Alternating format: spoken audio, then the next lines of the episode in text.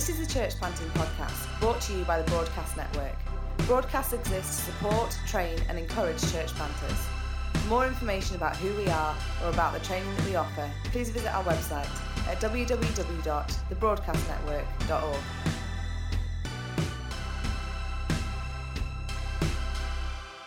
Hello, welcome to the Broadcast Podcast. It's great to have you all with us today. My name is Tom O'Toole, and we've got Beth Delamere with us as well today. We're both part of the team here at Broadcast, and uh, we've just coming off the conference a couple of weeks ago, Renewal for Revival, and we wanted to use this pod to bring you a bit of the content from that conference. Beth, it's great to have you with us. How are you doing? I'm good. Yeah, I'm good. Enjoying the June summer that we're getting. oh, it's so hot, isn't it? Yeah, really nice. so tell us a bit about your experience of the conference. Did you enjoy it? What What were some of the things that stood out to you? Yeah, I I loved it. I thought it was an amazing 24 hours of um, yeah, just coming into God's presence, being challenged, being um, encouraged, and uh, looking looking to the the next few weeks, months, and just with expectation of what is God going to do within our churches and our communities on our streets. I just yeah, I loved it. I thought it was brilliant. Yeah, you, I, did you enjoy it? I, I did. It was it was ace. There was such a sense, you know, in the in the times that we were worshiping of the presence mm. of God, and really powerful. I, I, I thought our teams did great. Dana and Rosie on the worship mm. led us so well, and there was just an atmosphere where it felt like everyone in the room was meeting with God, was hungry to go deeper. I thought uh, you and the others who were anchoring did a great job. There was uh, gifts of the Spirit flowing and prophetic mm. things happening. Just the mood was awesome. Um, I, I, love love the time together socially while we're eating together and spending mm. time. And uh, and that Wednesday evening where the room was absolutely packed out with evening yeah. tickets, it was raucous. It was incredible. Yeah, it was so loud. It was amazing to hear yeah. so many people singing so passionately, and yeah the it was very it was very sticky and hot at the same time. It was very warm. Absolutely, yeah. That was great though. We should definitely do it again next year. Mm, without a doubt, yeah. yeah. so one of the really exciting things as well is over the next couple of episodes on the podcast, we are going to be bringing you the teaching content from the conference. So um, Tom and I are going to be getting together, re-listening to these these great training sessions, and and introducing them, chatting a bit about them, about what struck us most from the talks, and then yeah, bringing you the content directly. So today we're gonna Tom, you kicked off the conference, so today we're gonna just briefly speak about uh, about your first session and could you just, yeah, tell us a bit about some of the things you were trying to hit with that first session that you introduced us with?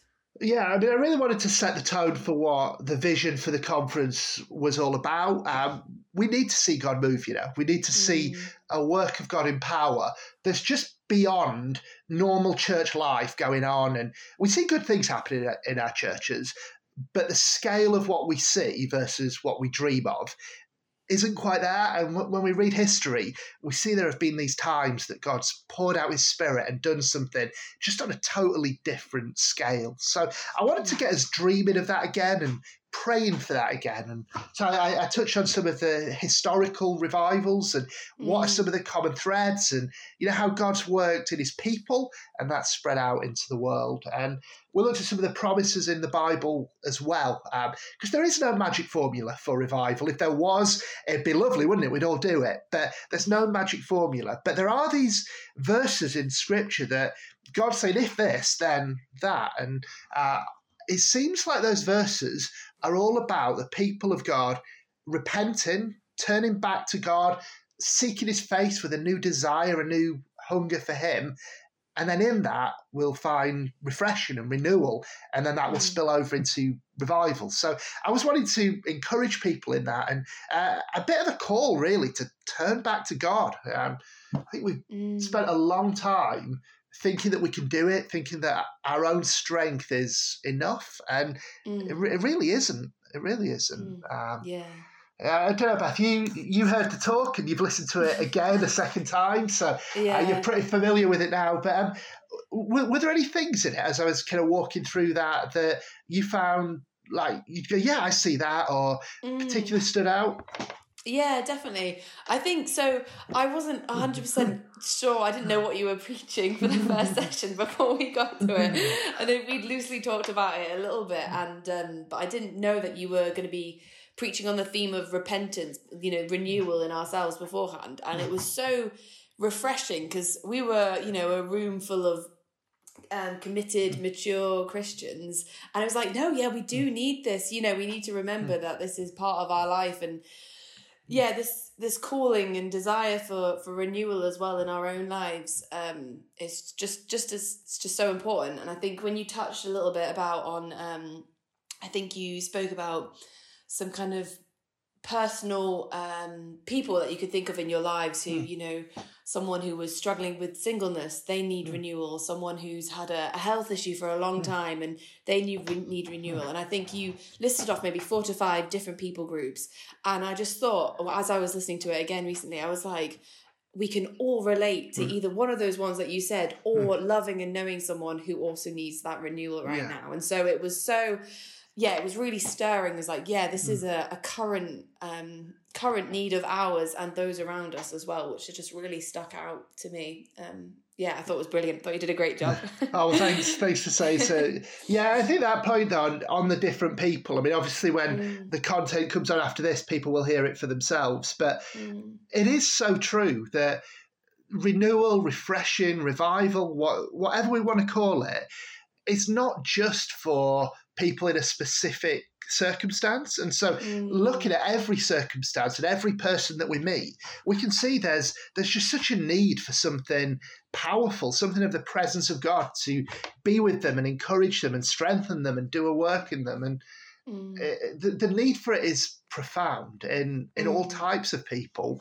Uh, and so yeah, we we pray for it and we, we long for it to happen.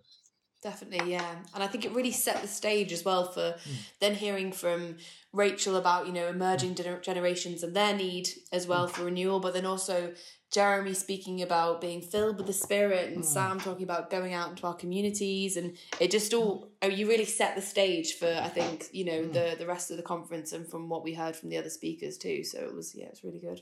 Yeah, it all flowed together great, didn't it? Um, mm. Shall we um, let the people have a listen to the talk then. uh, so we're going to uh, give you the, the talk in full now. We hope you enjoy it. If there's anything on it that engages you, anything that you want to um, get back to us on or share your thoughts or ask questions about, you know where to reach us. We're on all the usual social media. So do drop us a line if you want to. But we hope you enjoy this. And then next week we'll be back talking about session two, which was Rachel uh, and her talk on emerging generations, which was absolutely phenomenal. So that'll be a good one to look forward to as well. Well, welcome to the Renewal for Revival conference. You know, it's an absolute thrill to be doing this conference. It's something we've dreamed about and been talking about for a long time. So, so what a pleasure it is to have you with us this afternoon.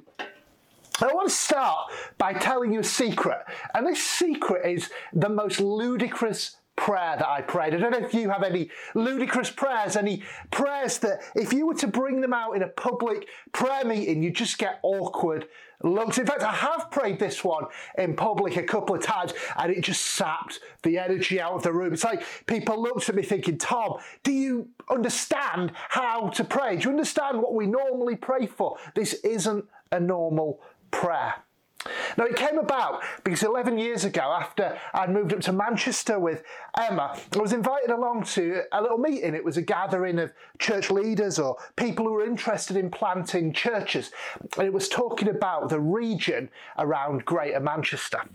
And the person who led the session had a flip chart at the front, and he drew in the centre of it Manchester and then started drawing the different towns around. We had Stockport and Salford and Bolton and all the little towns that make up Greater Manchester. And then he went down into Cheshire a bit and into the peaks and a few of the mill towns to the north of Manchester as well. And then he asked us to estimate the population of the different places on this map. And people put their best guesses forward and we totaled it up. And on this map, we realised it represented about 4 million people. And the purpose of what he wanted to do with us was have us think about how we can reach this area. And he was talking about cooperation and church planting and evangelism lots of important things. But I remember at one moment in that session, he just asked this question. He said, What would it take to see just 10 percent of the people represented by this map saved and added to the kingdom of God. So, 4 million people. Now, I did maths at uni, so that was no problem for me. 4 million people, 10%, 400,000. And he didn't really linger particularly on that number. That wasn't a big part of what he was talking about. And yet, something about that question that he asked and that specific number, 400,000, it's like it emblazoned on my soul. I couldn't shake it off. It stayed with me. And that is my ludicrous prayer. That's the prayer that I can't stop praying, that God keeps bringing into my mind over and over again. God, would you save 400,000 people in this region? And when I pray it out loud, people look at me. Because normally we'd pray for doubling of what we're doing. Normally we'd pray for God to add a few more people. 400,000 seems like you haven't really understood the assignment. You're not being realistic here. Maybe you've got similar prayers for your region. Maybe it's it's numbers. Maybe it's um, particular areas, particular streets where you want to see God's work in a way that just seems unrealistic, that seems unimaginable. And started to think about and work out what would it take then? What would it take to see 400,000 people in the greater Manchester area saved? And what I realised is that what's happening now doesn't look like it's on track to get us there. And even doing what we're doing now, but just a little bit more of it, just increasing the pace, increasing the scale a tad, isn't going to get us there. But then I see all these ideas that people have and new strategies and new models and deconstruct this and reconstruct that. And it strikes me that that wouldn't do it either. I don't think there's a single strategic tweak that will see 400,000 people added to the kingdom. And I'm a strategy guy, I love the strategy stuff, but I don't think strategy is going to get us there. In fact, what I would say is this the only way, the only way we'll see anything like that happen is if God moves. We need God to move. And we need God to move in a way like none of us have experienced in our lifetime in the West. We need God to move like He's moved in the past, in the stories of old, in the revival times. We need that again. We need God to move here, like we hear the stories of Him moving in other parts of the world. God has moved in this way before, and we need Him to move again. And it made me read some of these stories. It made me read about how God has worked, and it made me dream that God can work like that again now. And as I've read these old stories of revival, there's a few things I've noticed. There seems to be some common threads that weave through the stories. Now, God is absolutely sovereign. He can work as he chooses. And yet there seems to be a pattern of how he likes to do it. And the first thing that I noticed is it's often at the same kind of time. It's often a, a moment when certain things are going on that are pretty much common every time in terms of what's going on in the world. Mark Sayers, in his brilliant book Reappearing Church, sums up this point and he says, A study of history shows that it is precisely at moments like this, when the church appears to be sliding into an unalterable decline, when culture is shaken by upheaval, when the world globalizes, opening up in new frontiers and fostering chaos and change, that God moves again. Isn't that just a description of our time, the church appearing to slide into unalterable decline. Haven't the last few decades of the church here in the West be, been a waning influence, been a decline, been a shrinking numerically? When the culture is shaken by upheaval. And these last three years, our culture has experienced more upheaval than at any time since the Second World War and the world globalizing and think about the digital revolution that's taken place and how much smaller the world seems, how much more interconnected the world is. All these are the markers of times when God's moved in revival. And our time shares these same characteristics. I saw someone say that our moment is ripe for revival. And I love that idea. And it makes me cry out and pray, God, bring it on. God, we need this. The second thing then that I've noticed in the stories that's a bit of a pattern is when God brings revival, he doesn't usually start out there in the world. He usually starts by doing something with the church. He usually starts by bringing a renewal to his people. So, for example, with the great uh, Methodist revival of the 18th century, where that started was a little prayer gathering with John Wesley and George Whitefield and Charles Wesley and others. This is from John Wesley's diary on Monday, the 1st of January, 1739. And he writes this About three in the morning, as we were continuing instant in prayer. Now, just get that for a second. It's three in the morning. What are they doing? They're praying. That is hardcore. They're seeing in the new year. And how are they seeing it in? Well, they gathered together to spend the night in prayer. And at three in the morning, he says, the power of God came mightily upon us.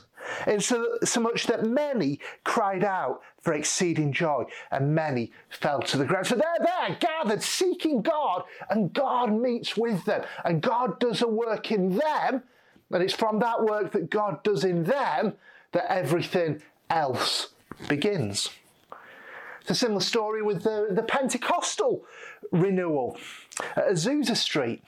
This is how Harvey Cox describes that. He says, The fire from heaven descended on April the 9th, 1906, on a small band of black domestic servants and custodial employees gathered for prayer in a wooden bungalow at 214 North Bonnie Brae Avenue in Los Angeles, California.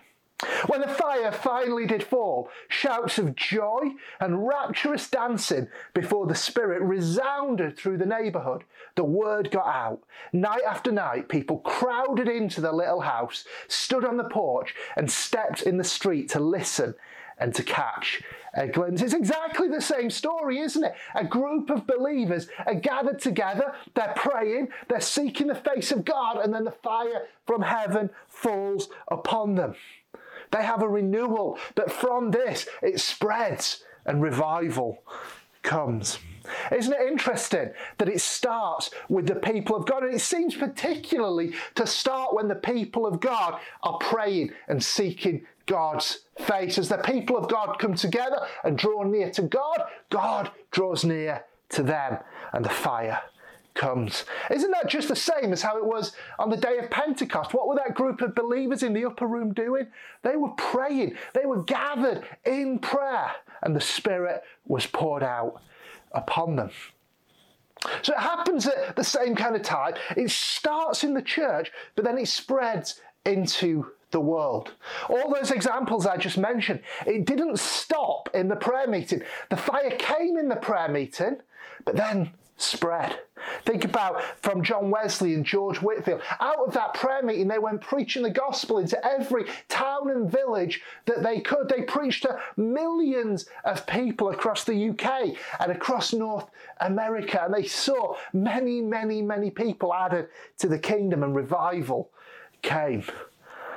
Or from that prayer meeting in California, Azusa Street, what happened? It spread and Pentecostalism became the biggest spiritual movement of the 20th century. In Acts, as the Spirit was poured out on the day of Pentecost, it enabled the believers to take the gospel to the ends of the earth. You know, I'll tell you something that I've noticed when I read the gospel accounts, and particularly uh, the bits of the gospel accounts after Jesus rose from the dead. It seems like the risen Christ only had two things to say, and he just kept looping back to these things. He'd say them using different words and in different ways, but he kept coming back to these two things. Number one, I'm going to pour out the Holy Spirit upon you. Number two, you're going to go and tell everyone about me. Renewal for revival. And this commission to tell everyone, this wasn't just limited to uh, a few Christians, a few specialists, it was for all disciples. Becky Pippert says Jesus didn't say, Go therefore and make disciples, all you extroverts, all you gifted evangelists, all you professional clergy, and okay, all you Baptists, and the rest of you just hang out, sing some hymns, I'll be back. Now, Jesus calls every disciple in every age from every tribe to be his witnesses. And here's what's so interesting he doesn't say one word about our gifting. This is a commission for all of us, whether we feel able or not, whether we feel extroverted or not, whether we feel gifted or not. We're all called to do this. So, where does the enablement comes from? Well, she says, where we need to begin in evangelism is to celebrate our smallness and then lean on the power of the Holy Spirit. God gives us the Spirit for a reason, and that's to enable us to spread His word and see His kingdom grow. And that's what renewal, the revival, is all about. We want God to do a work in us so that through us, He'll do a work in the world. Now, this isn't an exact formula. You can't pin it down to, hey, if you put all these inputs in, it will always happen. Someone was joking with me when he bought his ticket to this conference will we be guaranteed a revival in the price of the ticket? Obviously, we can't guarantee everything, but what we can do is lean into the promises of Scripture. What we can do is come to God with the things that He said and plead them back to Him in prayer. I want to highlight two particular promises like this one from the Old Testament, one from the New Testament. What's striking about these is even though the context is so different, the historical situation is different in both instances. The people it was originally spoken to are different people, yet they both say pretty much exactly the same thing. You see the same beats of the promise happening in both scriptures. So the first one is quite a well-known one, 2 Chronicles chapter 7 verse 14. And it says this, if my people who are called by my name humble themselves and pray and seek my face and turn from their wicked ways, then I will hear from heaven and I will forgive their sin and heal their land. And the one we'll spend a bit more time on today in the New Testament, Acts 3, verses 19 to 20. This is just after Peter and John have spoken healing to the paralyzed guy on the way in to the temple, and the crowd's gathered, and Peter's giving a bit of a speech about how they've crucified Jesus and God's raised him from the dead. And then it's the call to action. Repent, therefore, and turn back, that your sins may be blotted out, that times of refreshing may come from the presence of the Lord. Do you see they've both got the same ingredients? Repent therefore and turn back. If my people who are called by my name humble themselves and pray and seek my face and turn from their wicked ways, it's a call to repentance. And what happens when repentance takes place? Then I will hear from heaven and forgive their sin that your sins may be blotted out. Repentance leads to forgiveness, and times of refreshing may come from the presence of the Lord. And I will heal their land. You see, in both instances, it's repentance, it's forgiveness, but then it's something of a refreshing, a healing, a renewal, a revival to come. These verses have the same shape, and they both start with this call to repentance. That may seem a surprising place to start and to go in a message like this, but it's fundamental. If we want to see God do a work of renewal in us, then it begins with a repentance, a turning from our wicked ways. You probably know that the word repentance, it literally means turn around. It's like we've been walking in one direction. Our back's been turned to God. Our eyes have been on whatever idol or sin has captivated our heart. And the call to repentance is to turn around, turn our back on our sin and our wicked ways, and turn our eyes upon the Lord.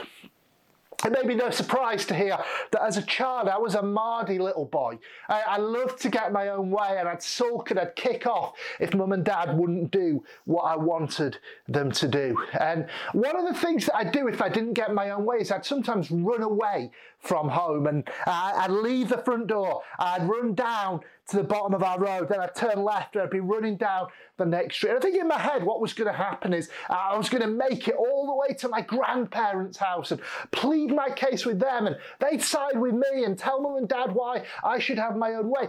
It was never going to happen, but that's what I had in my head. But usually, along the way, what would happen is I'd reach a certain point, and then this thought would come into my mind. And just be, what the heck am I doing? This is ridiculous. This is stupid. Why am I running in this direction? And so I'd grind to a halt. And then slowly, slowly, I'd turn around and I'd start walking back home.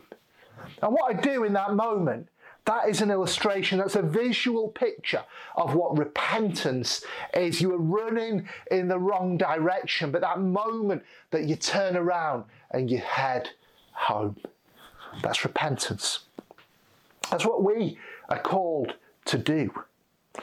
Now, at the moment, there are loads of high profile cases in the news where sin is being exposed in different people. I'm not going to spend time today on those things specifically, only to say this if you're hearing this and you know that you have skeletons in your closet, then let me urge you to deal with them to confess what you need to confess, to repent of what you need to repent of. And know that when you do, God's grace is there for you. It says in 1 John chapter 1 verse 9, if we confess our sins, he is faithful and just to forgive us our sins and to cleanse us from all unrighteousness. So we have a call to repentance, but I think this call to repentance is not just for those people whose sins are headline worthy. I think this is a call to us all. It's a call to the people of God to turn and to seek the face of God once more. It's a call to repent of settling for our own strength. For years, we've been doing church by our own ability, by our own creativity. We think we know how to put on a service. We've got this. We know how to do it. We're creative. We're clever. We have Christian celebrities we can draw on. We've got certain methodology that's bound to work, and we've trusted in all this stuff that we can manufacture. And along with that, we've taken the hunger dials for the presence of the living God and we've drawn them right down because we have our substitutes in place. It's time to repent. It's time to turn back to God, to turn up those hunger dials, to seek His face once more because our strength cannot do it. We need God. So let's turn back and cry out to Him. And what will happen when we repent? Well, our verses say, as we repent, as we turn back to God, He will hear from heaven and will forgive our sin. Or the other verse says that our sins may be blotted out. One of the things we love to do at Christchurch Manchester is train new preachers. We're a multi site church and there are different sermons in every site. So we need to bring a lot of people through who can preach. And over the last few years, we've probably trained uh, in excess of 100 different preachers. And one of the, the things we do to, uh, to help do this is we have a little preaching course where over three evenings we gather people together, we teach them some of the basics. How do you understand a Bible passage and how do you construct a talk on it? But my favourite bit of the course is in the third session because in, in this third and final evening, everyone who's been on the course gets to have a go. And they deliver a little talk to the rest of the group, who then give them a bit of interaction and feedback based on it. A few years ago, we were doing the course, and one of the ladies on the course had just started doing her talk. And she started with a little story that she was telling. But about a minute and a half into her talk, she realised that she'd meant to read the Bible passage at the start, and she'd forgotten to do so. And so she just stopped in her tracks with this story she was telling. And she just says, Oh, shh. And she says a word that I've never heard in a sermon before. And in that moment, then, once she realized what she'd said and the context in which she'd said it, there was this mortified look on her face like, oh my goodness, I can't believe what I've just done. Now, as part of the, the course, what we do uh, is we have one of these little voice recorders and we record what's being said so that then other leaders, site leaders, and people like that can have a listen. And it's there uh, on the record, this little talk that's been given. And um, when she realised what she said, and when she realised it was on the recording and that her site leader would hear it, you could see this look of panic came across her face. And in that moment, there was a choice to make. How are we going to deal with this? What do we do? Do we give her a bit of stick about it? Do we tell her off? No, that's not what we're going to do at all. And, and we, we took the voice recorder and we showed her what button stops the recording. And then we showed her how to find the file uh, of the recording of what she'd said. And we showed her the button to press to erase that file. And it was gone. It's completely erased from the record. And she did the talk again, did a great job. She's preached on Sunday since and done really well. But do you see what happened in that moment? That mistake, that thing she said that she shouldn't have said, it's erased, it's gone, it's wiped from the record. Isn't that what Jesus has done for you and I? We all have things that we said and done and thought that are not right, that we shouldn't have said and done and thought that's our sin. And yet, because of Christ on the cross, the record has been wiped clean. As far as the east is from the west, so far I have removed your sin from you. And that's the basics of the gospel, right? If you're here at this conference, you know this. You know this is what Jesus has done for you. But I wonder to what extent this has sunk in.